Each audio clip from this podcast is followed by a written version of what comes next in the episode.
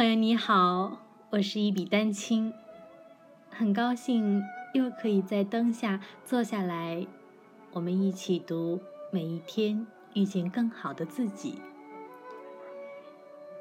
今天读的是书中的一篇文章，名字是“如果不能解释什么，就选择你喜欢的”。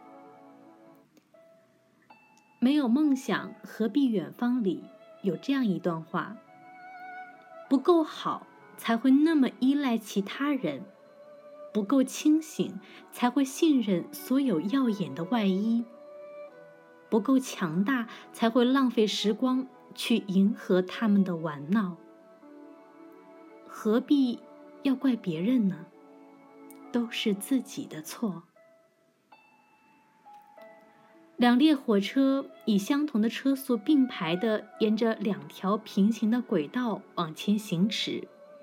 我们坐在其中的一列火车上，带着特制的速度测量仪，可以测出两列火车之间的相对速度。因为这两列火车是以相同的车速前进的，所以二者的相对的速度是零。因此，测速仪上的读数为零。突然间，另一列火车使我们觉得好像是开始赶到我们所乘坐的火车前头去了。这时，测速仪上显示出来的读数是每小时十英里。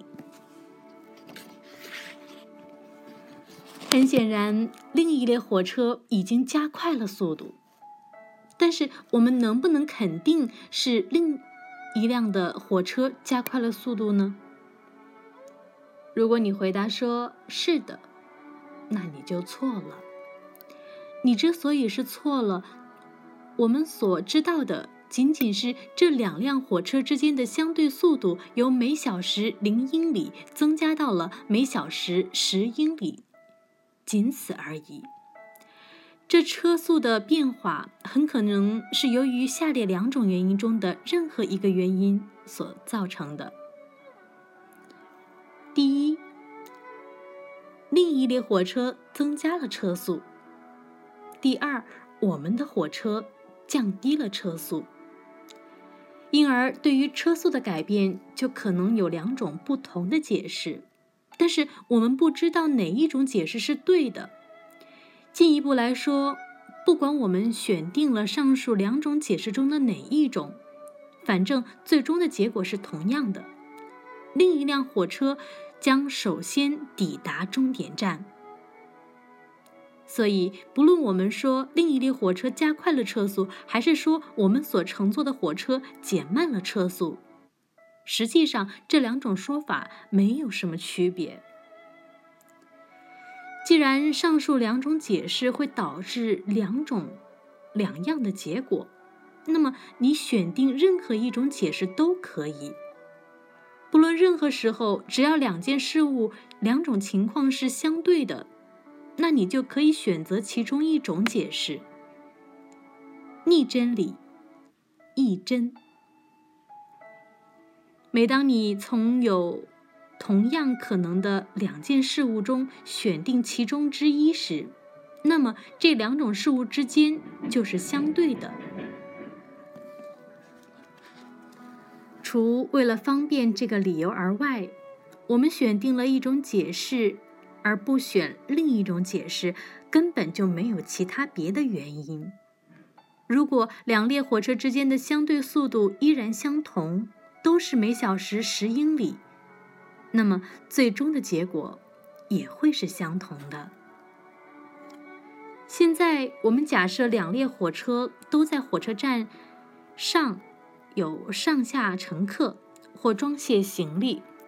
过了半小时后，当我们透过车窗看到另一列火车时，我们看到我们所乘坐的火车好像是在缓慢的、平稳的开始开动了，约有一分钟左右。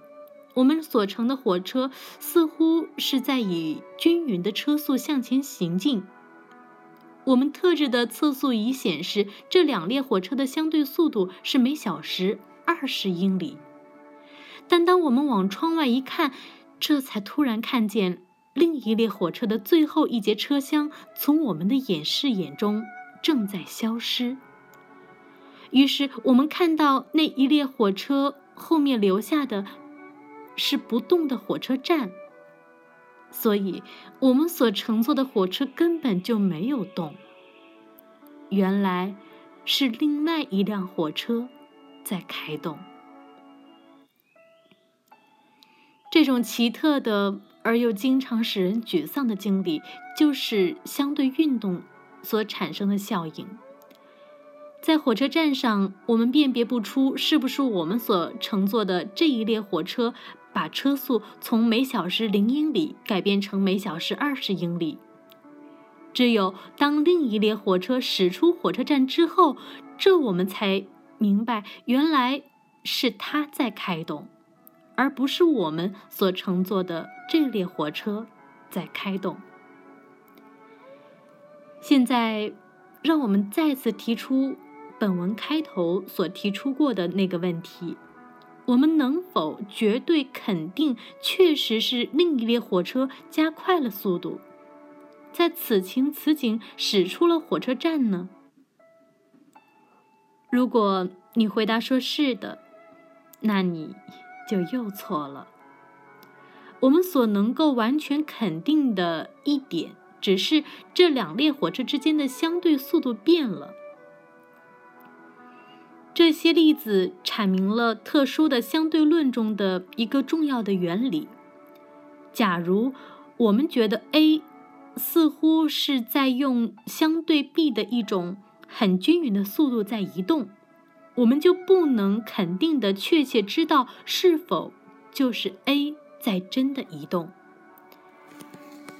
也许 A 仍在原地不动，而是 B 在移动。或者 A、B 两者都在移动。根据相对论的说法，根本就不可能构想出任何一个实验去解答这个问题，因为根本就没有办法来确定这两个物体中哪一个物体在移动。所以，我们可以把两个物体中的任何一个物体认定是在移动着的物体，理由就是它们的运动是相对的。正如我们所理解的那样，相对论就意味着我们可以选用一种解释了。如果两个物体在以相互间相对的同等的速度在运动，若想判定哪一个物体在动，哪一个物体原地不动，这是不可能的。这一原理适用于整个宇宙中。凡是做直线等速运动的一切物体，按着相对论的说法，你就会发现，每当你在众多同样可能的事物中需要选定一种解释时，你就是在跟相对的事物打交道。例如，时间虽然能够用钟表加以测量，也是相对的，因为有不止一种时间体系可以来表示时间。所有的时间体系都同样有可能表示时间，所以你可以选择你所喜欢的时间体系来表示时间。今天的文章读完了，不知道你听懂了吗？依然回到这篇文章的标题。如果不能解释什么，就选择你喜欢的。